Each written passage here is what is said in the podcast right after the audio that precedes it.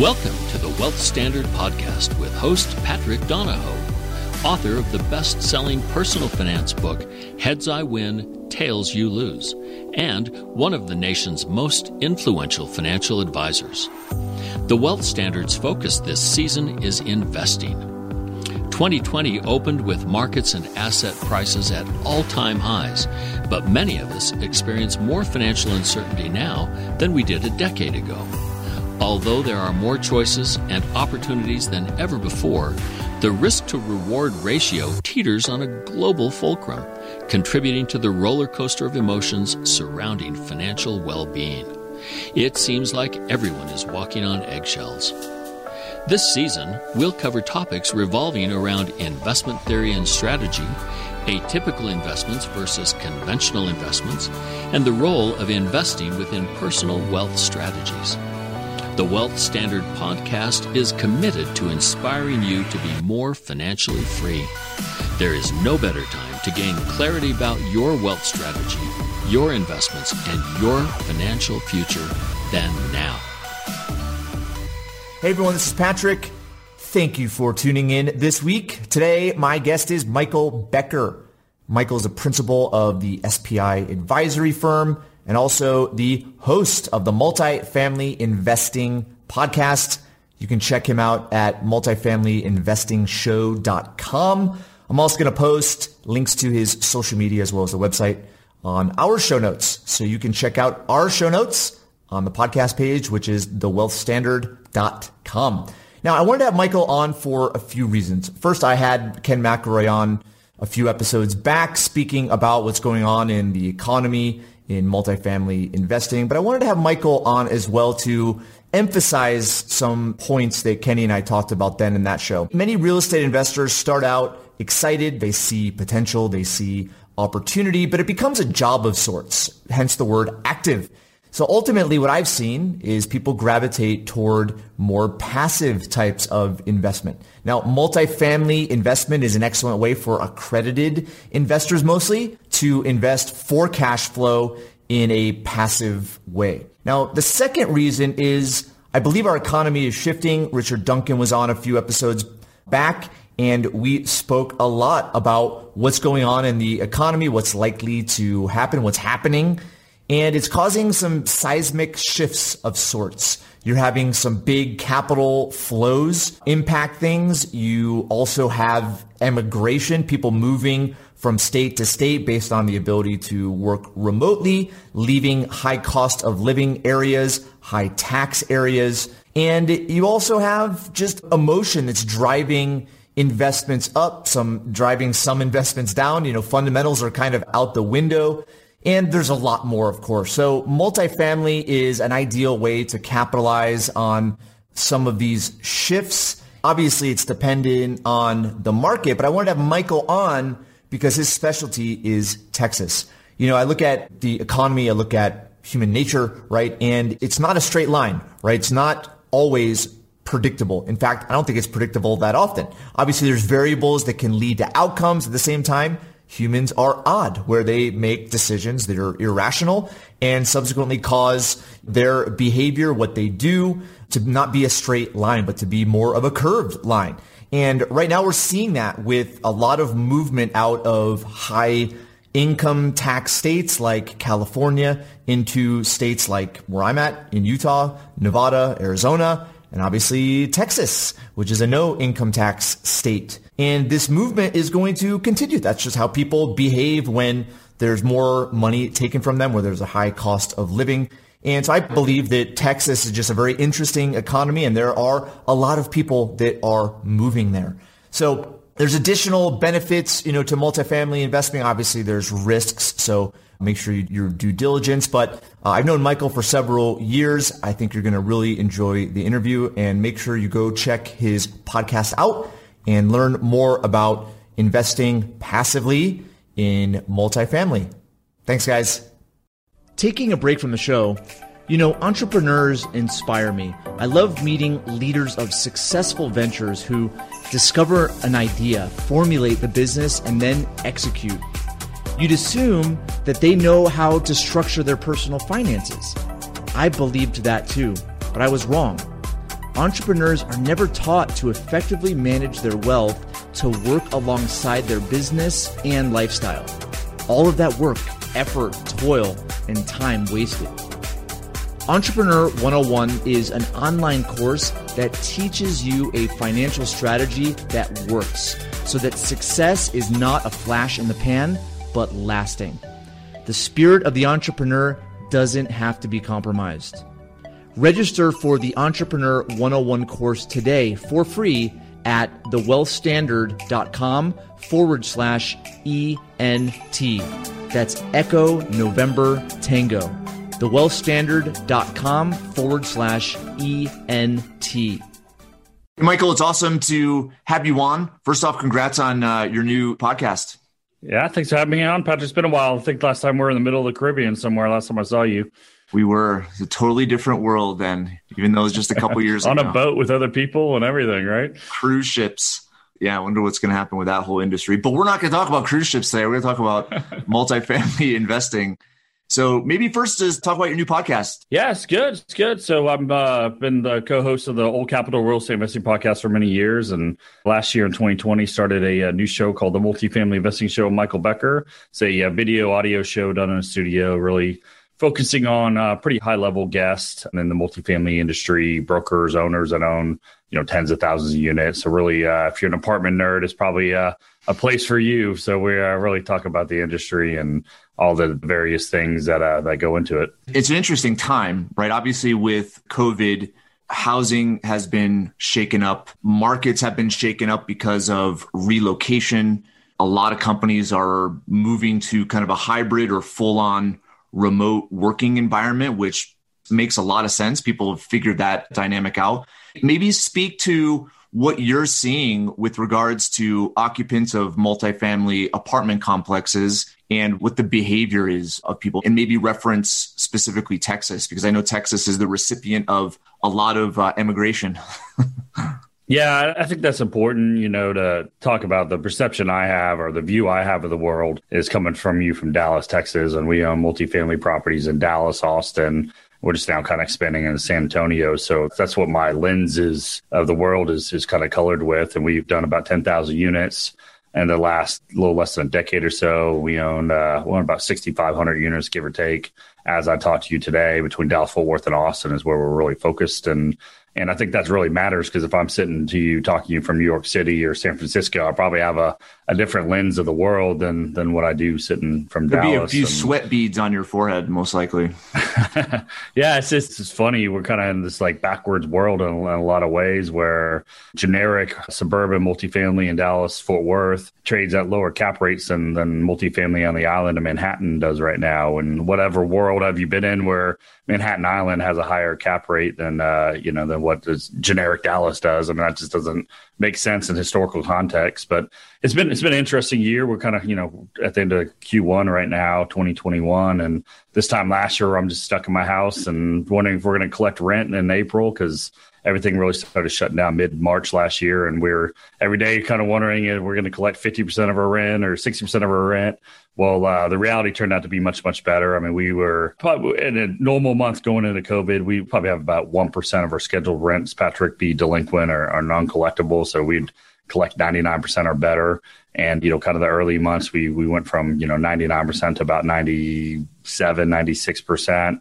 And the worst it got was probably around Christmas time between Thanksgiving and Christmas. We got to about 95% collected, about five, maybe 6% delinquent, kind of portfolio wide in Dallas Fort Worth. And so that's not great, obviously, but it's certainly manageable. And then we've seen actually an uptick as we get into Q1. I mean, you know, seasonally, a lot of our tenants, you know, every year around Christmas time, they prioritize buying Christmas gifts over paying rent. So that's a, a normal kind of high watermark for, for delinquency anyways. But uh, we're doing pretty well and we're, you know, occupancy's full. We're 95 plus across the portfolio over you know over 6000 units average and that's uh, you know higher than what it has been you know so the last several years. Places are full. We do have a, a, small contingency of folks within our units that are you know multiple months behind and they have the uh, eviction moratoriums. You know most people probably have uh, heard or read headlines about the cdc's put some eviction moratoriums in and as we recorded it's just about to expire but i think we anticipate the biden administration extending that. But kind of counteract that, we've been seeing some of the stimulus money from the December $900 billion stimulus bill. And then that was added on with the most recent $1.9 trillion stimulus bill, some rental assistance. So we're kind of in the process of probably collecting, I'm assuming we're going to collect 75, 80% of that large balances that we otherwise would have evicted those residents. I think 80, you know, 75, 80% of that will probably be collectible, Patrick, which, uh, you know, manually written that money off uh, months ago. And so it's going to be kind of like a windfall, to be honest with you. And I guess just magic money comes out of nowhere, and maybe there'll be no ramifications. Well, I guess we'll we'll see what the real world ramifications are. Well, it's one of those give and takes, right? It's like that when you put those eviction provisions in there, even though people might be able to pay their rent, they're not, right? I think the mortgage industry, from those who owned homes, being able to go into forbearance without having to be foreclosed on, people may have had the capacity to pay their mortgage, yet took advantage of that. So I think that dynamic is interesting too. And I don't think if they include those elements of the stimulus bill where they would pay back landlords, it would have been, yeah, definitely weighted in the favor of tenants and would really hurt landlords. But, you know, it's obvious that they put those different points in the bill to pay back landlords. for the bill that they were paying over the course of time. But maybe, Michael, maybe speak to the role that multifamily is playing in society today right? Big apartment complex. Who's the tenant? Why is there demand? Where are we at with the cycle of demographics and you know the demand, especially in Texas, for housing, specifically apartments? Yeah, I mean it's a variety of uh, sources for demand. Ever, uh, you know, anywhere from just kind of young people right out of college, or you know, young working professionals, all the way to empty nesters, and a whole bunch kind of in between. I mean, it's you know really kind of cross current of, of all society uh, types, and depending on the type of asset you own, and we own anywhere from kind of workforce housing to brand new Class A stuff. So we see a little bit of everything, but you know, typically in your workforce housing, it's a lot of like blue collar type tenants, people that work manual jobs, construction, you know, maybe a Starbucks serving your coffee in the morning to uh, the nicer, newer stuff where, you know, kind of renter by, by choice more than necessity. Where if they, you know, we either want to be in the urban core near amenities when they were open and, and active, and now we're kind of starting to come back a little bit. I mean, that was a lot of like your gateway cities, people that want to be next to the museums and the restaurants and nightlife and et cetera. The suburban people as well, where we have a lot of suburban multifamily in my portfolio. We get some families and, you know, in Dallas Fort Worth, uh, disbursement of jobs is, is not just concentrated in the urban core, it's pretty well dispersed throughout the, uh, the metropolitan areas. There's a bunch of pockets of uh, employment throughout the whole region. So people want to live kind of close to those suburban jobs. So it's a little bit of everything and kind of seeing uh, demand is pretty insatiable. And a lot of that demand is driven here locally by the immigration that, that we're seeing, a lot of the corporate relocations that have kind of taken from the higher tax states, you know, predominantly California. We see a lot of California reloads to uh, to Texas uh, from big corporations, and then they bring people and or they bring jobs and hire people locally. And so we've got a little bit of a transitory population. A lot of people kind of come into the market they don't typically buy a house. large segment of the population doesn't buy a house out of the gate. They go rent for a year or two until they kind of realize that they want to one stay in the area and then two find out what part of town fits their lifestyle best. And then being such a large metropolitan area, we're like 7.7 million people, I think, at this point, the fourth largest metro in the country, and we should surpass Chicago in the next, you know, 10 to 15 years. There's a lot of cross market movement as well. See people will move from this part of town to that part of town. Austin, which is the other market I, I focus on, is a, definitely a little bit younger city than Dallas Fort Worth. Even you get a lot of more tech jobs, a lot of uh, it's a little bit more liberal than the greater Dallas Fort Worth area. So a lot of people coming from the Bay Area. Uh, it tends to relocate to Austin and uh, that tends to be a little bit more higher renter concentrated market than even even Dallas Fort Worth. So some markets are a little bit different, but I mean it's really a cross current of all all populations uh, across uh, the country, are all all demographics across the country. But you see a lot of younger people, you know, not married, and then the people. I think the natural delay of people get married kind of get older and older we tend to see uh, renter demographics, you know, stay people stay in the renter pool a little bit longer than maybe they would have 15, 20 years ago when you and I were probably renting our first apartments before we got married and had houses. Well, Michael, maybe speak to how does someone invest in apartment buildings? Like there's clearly an opportunity, especially in, in Texas, especially with the demand coming and most likely is not going to end anytime soon how does someone invest? I mean, obviously you have some of the, you know, institutional type of investments like real estate investment, trusts. You're starting to see more kind of crowdfunding opportunities. What are the different ways? What are the predominant ways? And maybe speak to the way in which you've learned to set up investments so that people can invest. Sure. Yeah, I think it's anywhere from mom and pop kind of landlording where you go buy a 10 unit deal with your own money and kind of run it and collect rent yourself and you know maybe uh, fix a leaky toilet yourself things like that mm-hmm. all the way to you know very sophisticated institutional ownership groups that are you know publicly traded REITs you know invest uh, in, in, institutional quality properties and everything in between. And we're sort of in the in between Patrick where I'm like an apartment syndicator. Is kind of what I think of myself. We do private equity. We raise capital from high net worth individuals. I know you had uh, Ken McElroy on recently our, our mutual friend. And do very similar model to what he does, where we go raise from high net worth individuals $100,000 at a time. So the syndication model is really very, very popular nowadays and it's much more popular than, you know, 10 or so years ago when I got started.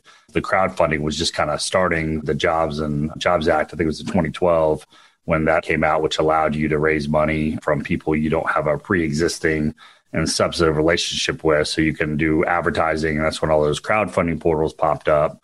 But, you know, I found through my, uh, I don't know, 250 million, 300 million equity that we raised over the last decade or so.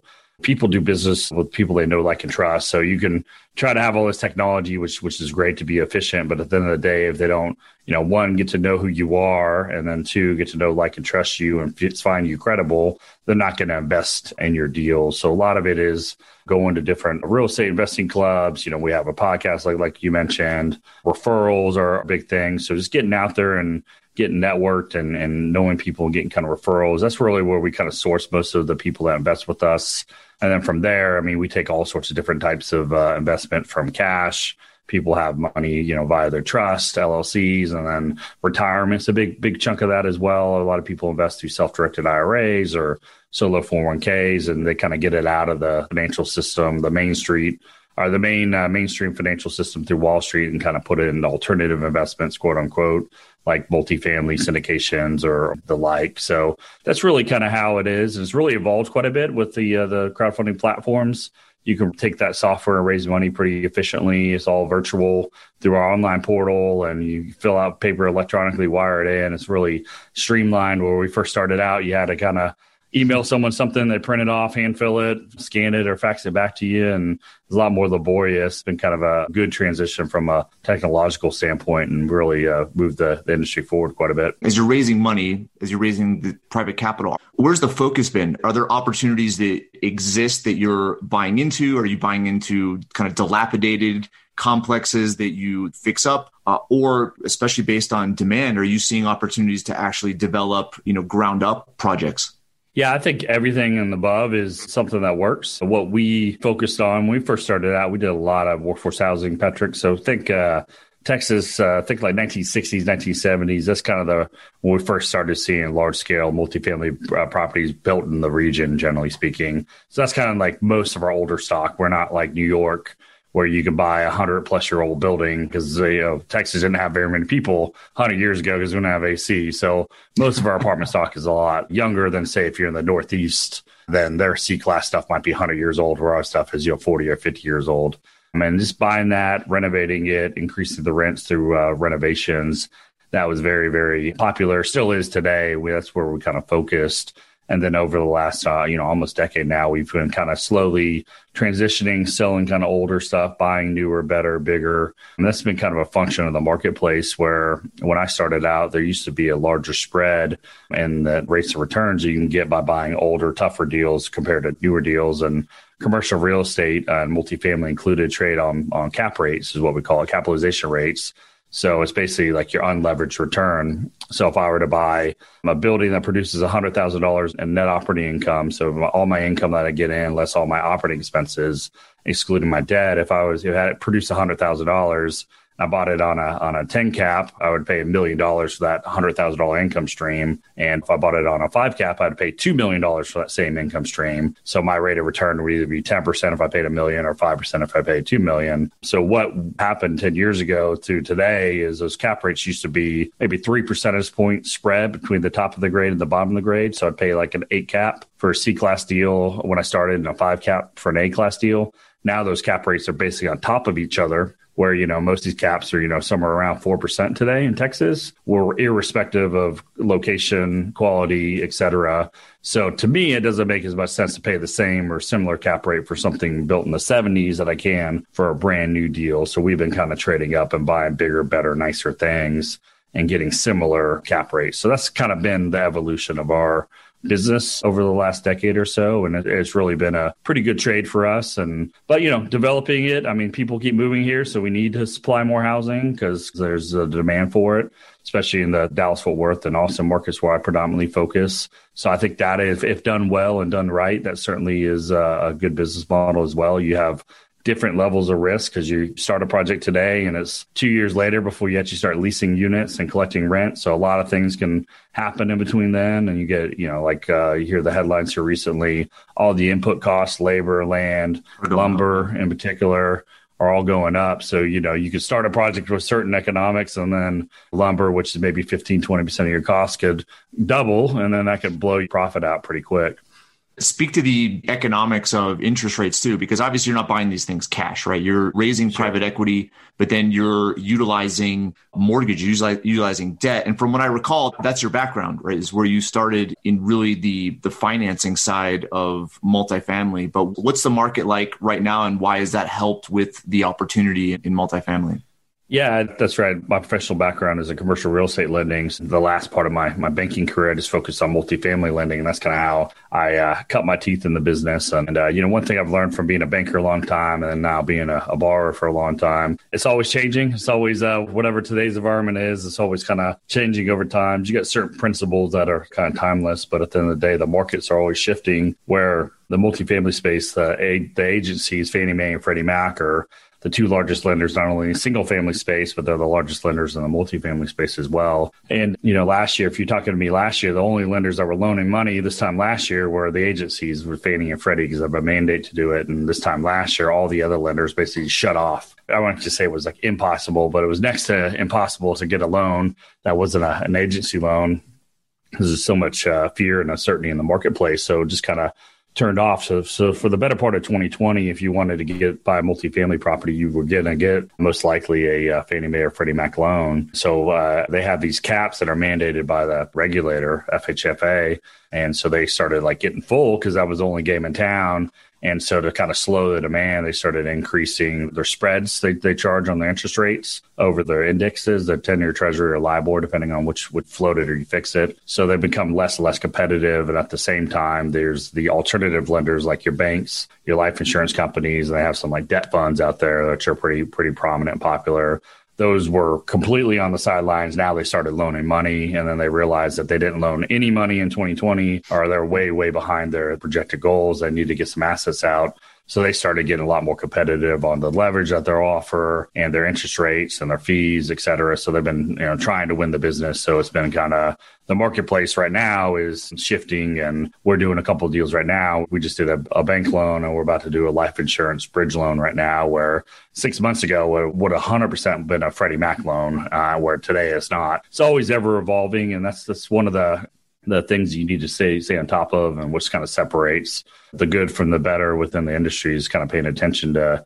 the debt because i mean it's typically you know 65 75% of the capital stack with the remainder you know 75% debt 25% equity. So it's a, a pretty large part of the business and staying on top of that's uh, certainly key and it's always evolving and ever changing but the the multifamily space is kind of the darling of uh, the commercial real estate industry. So we get um, you know, the most favorable terms relative to say like an office building or a retail building or God forbid a hotel. They have much inferior debt markets than, than what we have in the multifamily space. So it really helps uh, the returns. And then in the environment that we've been in for, you know, really hell, uh, the last 12 years, I guess. and in particular, the last, you know, last year, we've seen extremely low interest rates and uh, it really makes these uh, the the returns you can get on your assets go up quite a bit. So that's why we've been seeing these cap rates kind of get lower and lower because people are able to pay more for that same income stream because their cost of capital is lower, so it's they can less. produce similar returns even if they have to pay more just because the debt market is so low right now. And the last uh, last quarter, really, the, the first quarter of 2021, we've seen rates kind of tick back up a little bit on the long end of the curve, but the short end your LIBOR, your SOFR, your indexes are, you know, basically one basis point and 11 basis point respectively right now. So basically zero. So all these, uh, all these adjustable rate mortgages we took out a couple years ago, um, we're just absolutely printing money on those deals, Patrick, because these, uh, these, these indexes are basically zero, zero. And we have many, many loans out that have a, a sub 2% interest rate right now on them that we took out two, three years ago. So it's, uh, yeah, basically free money, which is unbelievable. Well, you know, Richard Duncan, and I had him on recently, and he was talking about the just massive amount of excess reserves that banks are carrying. And it's just going to continue for quite some time as far as 2021 is concerned. So, yeah, the interest rates are definitely going to keep at that low end. Michael, maybe let's wrap up with two points. Maybe describe what you're seeing in some of the stimulus bills in regards to multifamily. I know we talked briefly touched on, you know, how eviction moratoriums were in place, but now part of the stimulus is to essentially pay back those missed rents. Maybe speak to that. And then other provisions you're seeing in some of the more, you know, the recent one, $1.9 trillion bill. And then maybe at the end, speak to your typical investor. Like, what are they looking for? What's their financial profile? Just so listeners of the show can identify with that and potentially reach out to you and learn more about multifamily or at least start listening to your podcast?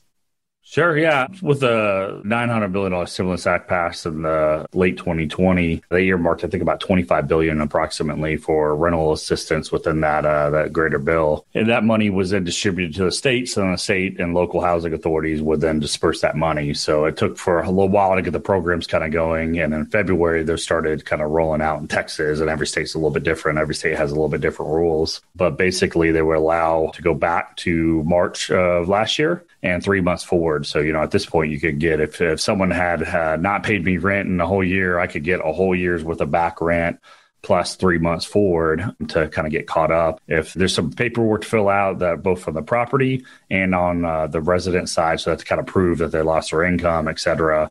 And as I mentioned, we had uh, over 64, 6,500 units, whatever we have today we had somewhere around 600,000 in accrued accumulated deferred rent over that 12 month period. I mean, that's, you know, relatively insignificant on a percentage basis in, in, the grand scheme of things. But, you know, it's a lot of money in the real world, right? I mean, it's still, still a lot of money.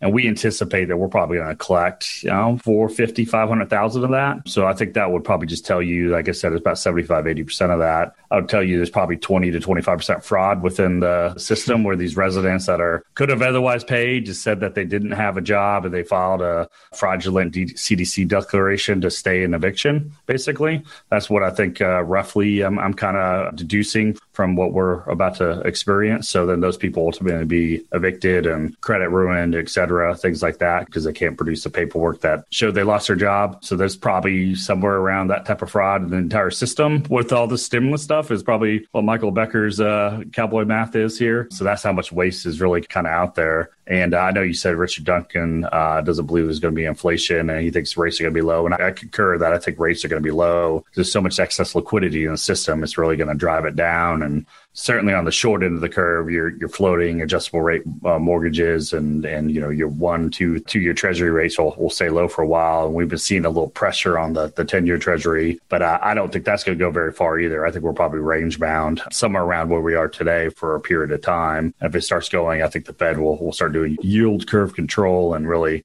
start buying the long end of the bonds and, and, keep it from going. But I do believe there is inflation. I think they just mask it with having a, a, flawed calculation. If you would, if they would calculate CPI like they did back 40, 50 years ago, I think we'd see a lot of inflation because you look at all the input cost uh, to all the the real things of the world, oil and lumber, and you know, try to get an appliance package right now. I mean, they're they're doubled in the last you know six seven years wow. uh, to get the same basic appliance. So all these input costs are going up, and I can promise you, looking at my portfolio with 95 percent occupancy and uh, all this back rent about to get paid, and all these people moving here, and the input costs build a new multifamily product going up, we're raising rents right now. I mean, I think we see in, in the markets I play in, we had pretty much a flat year. Austin was probably negative 2%. Dallas was probably positive 1 and rental rate growth kind of as a market as a whole in 2020. In spite of everything, we you know, it's relatively uh, tame, so it's pretty flat. I think we see, you know, kind of five to 6% rent growth in 2021. And I think we're wow. seeing that right now in real time when I'm trading out my leases, my old leases to my new leases. That's kind of what we're seeing. And we need to because these, the places are full. And so we're able to kind of push rents right now. So that's kind of what I'm seeing. So I kind of, I believe there's really inflation out there and the things that matter, like housing and buying a car or trying to, you know, drive a do with oil. I think there, there's real inflation there. And uh, I don't see what's going to stop it. And, you know, seeing the pricing of these things, Patrick, it feels like we're basically wrapping up first quarter 2021 I mean, it feels like pricing's moved 20,000 a unit, you know, citywide, both in Austin and Dallas in the last three months because there's so much capital coming here. It's just insatiable the amount of demand because all these people that were previously investing in you know the coastal markets are starting to kind of look in the center of the country and Arizona, Florida, Texas, Georgia, the Carolinas. Those are kind of on the the in markets, and you know California, New York, and Seattle. Some of these are kind of on the out markets. So that money's coming here, and a lot of money's kind of rotating out of if you want to be commercial real estate, it's hard to invest in hospitality or retail or even office. So they're kind of rotating out of those sectors more into industrial and multifamily. And so it's just there's more and more money chasing it at the same time they printed what 25 or so percent of the money in circulation was generated in the last 12 months or something like that. So there's just all this money sloshing around and it's it's going into risk assets like commercial real estate and it's, it's disproportionately going to multifamily. We're seeing prices kind of accelerate. You have the dynamic of when somebody moves from California per se, first off, tax savings, second, you know, they're going from $3,500 a month for an apartment to two grand a month for an apartment or, or maybe less. And yeah. so you have the kind of built in flexibility where raising rents by five to 6% will be an, a no brainer for most. That's right. That's right. That's what we're seeing. So I'm still pretty bullish on Texas multifamily. I mean, we have done well, and, and that's one of the things. Talking to investors that have been with us for a while, they the last uh, I would say leading up to the COVID lockdowns, people would talk to me about kind of what happened in the prior decade, the the teens basically, and what seemed like to me was in, in the Dallas Fort Worth. Uh, in the workforce housing space in particular, rents pretty much doubled in the last decade and prices tripled. And so, you know, the prices tripled because the rents doubled and then the cap rates compress, you know, so some combination of those two things. And they've just, it hasn't stopped. It really, you know, we went on hibernation for about three months and then got right back at it and prices didn't really move at all. I mean, if you had the ability and the, the guts to buy something in that two, three month period in April or May, maybe you got a three to 5% discount if you bought it in that two month period. I mean, someone was willing to sell, but most everyone else kind of took their ball and went home for a few months and then they kind of put their head back up and things were kind of okay in, in, in the multifamily space at least. So, you know, most people that come to us, your, your second party question was, you know, we we get a, a, diverse investor base. You know, a lot of mostly high net worth people from various industries. Either they just have a good income, make uh, you know, you know, mid over six figures, and accumulate some money, and kind of want to get a return to you know, we have some business owners, doctors, you know, people, a lot of people that pay high income taxes, especially in the coastal markets and the, you know, where you not only pay the federal income tax, you pay California, not only Uncle Sam, but Uncle uh, Gavin, I guess, out in California. And so they come uh, multifamily space and they get some pretty good tax savings with the depreciation that the law, the way it's currently written at least, is pretty favorable for the multifamily industry. So we see quite a bit of that. Business owners, and then you see a lot of people that even have bought, you know, some commercial real estate that appreciated and they want to stay into the space. So it's a diverse mix of people. and we we just finished up our tax returns uh, not too long ago. We did, I think, 1,350 K-1s for the 2020 tax year. And uh, that's, you know, a lot of that. We probably have seven or so hundred unique investors that invested with us and, and kind of growing by the day, seemingly. It's, uh, it's been a good business, really bullish on multifamily in Texas. And I don't see what is going to stop the in-migration, what's going to stop the price appreciation. Because I think rents are, you know, rents are going to grow and that'll just ever fuel it I'm going up. And I don't see how they can let interest rates really rise uh, to any material respect. And if they do let interest rate rise, it's going to make single family housing even that much more expensive to own which will then further kind of drive rental rates. I think is uh, all things being equal, you know, there's a world full of bad options from an investment standpoint. If you want to get some yield, you got to take some level of risk. I And there's no real, you can't go get a 5% one year CD like you could have 15 years ago. So if you want any sort of yield, you got to put risk either in the stock market or some uh, investment like I do, or you know various other things out there. So I think uh, all things being equal, is you know among the the better uh, asset classes out there, which is why we dedicated my career to it. Well, Michael, thanks for your time and thanks for sharing your expertise. We'll put all your contact info in the show notes. But what's the best way listeners can follow you, learn more about multifamily investing? Yeah, appreciate having me on. Uh, hopefully, see each other before uh, for the next cruise sometime. But uh, uh, yeah, the best way really is to go to a company's website, which uh, my company's SPI Advisory. So it's just uh, www.spiadvisory.com. It's SPI like spy advisory.com. There, there's a contact us form. You fill that out, and we're happy to send out information about what we do and uh, potentially work with us. All right, Michael. Thank you again. And yeah, what a crazy time to be an investor at the same time. There's lots of opportunities out there if you know what you're looking for. Thank you for listening to the Wealth Standard podcast. Be sure to visit the show's official website, thewealthstandard.com, for appropriate disclaimers and terms of service. Guest opinions are their own.